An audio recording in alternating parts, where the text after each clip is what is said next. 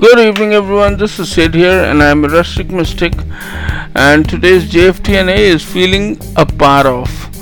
Uh, March 15th, the snippet is the get togethers after our meetings are a good opportunity to share things that we didn't get to discuss during the meetings. Basic text, page 98. Now, as usual, I'm going to read that out and then I'll try and explain it to the best of my knowledge. Please bear with me with any background noises that come because I'm sorry I don't have a studio yet. Now, active addiction sets us apart from our society, isolating us. Fear was the core of alienation. We believe that if we let others let go, sorry, if we believe that if we let others get to know us, they would only find out how terribly flawed we were. Rejection would be only a short step away. When we come to a first NA meeting, we usually are impressed with the familiarity and friendliness we see others recovering addicts share. We too can quickly become a part of the fellowship if we allow ourselves to. One way to start is to tag along uh, to the local coffee shop after the meeting. At these gatherings, we let down the walls that separate us from others and discover things about ourselves and other NA members. One on one, we can sometimes disclose things that we may be reluctant to share at the group level. We learn to make small talk at many of these late night gatherings and forge deep, strong friendships as well. With our newfound friends in NA, we no longer have to live our lives of isolation. We can become a part of a greater whole, the fellowship of NA, that is Narcotic Anonymous. Now, just for today, I will break free of isolation. I will strive to feel a part of NA fellowship. It is not only about NA fellowship, it is about any fellowship, any group of people that you want to be a part of.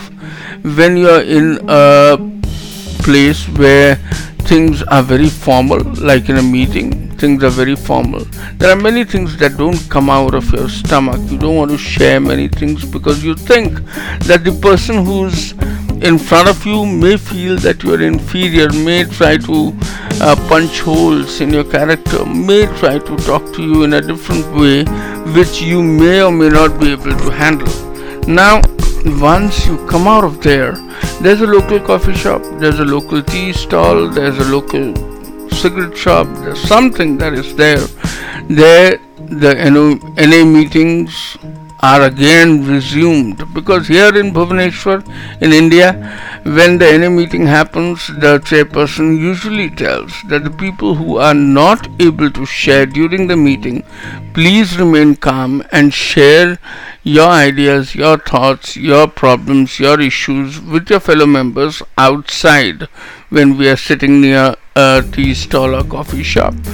Why does that happen?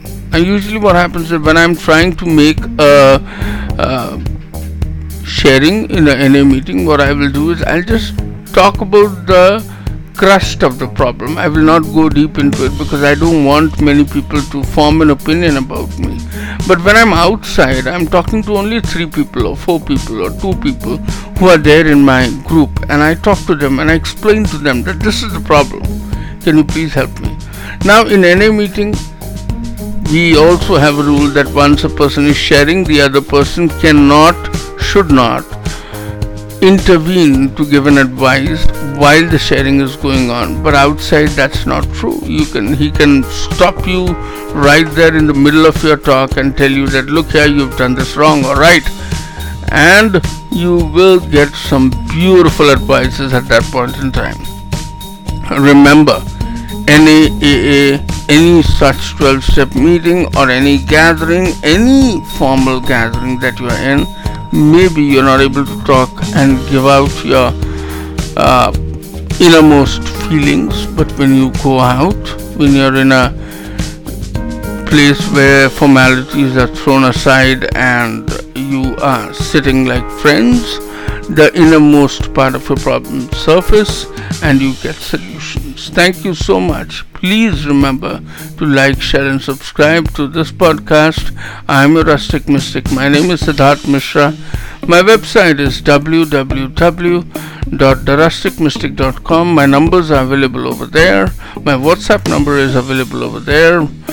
And I've got a YouTube channel which I'm going to restart. I had stopped working on it. I'll restart.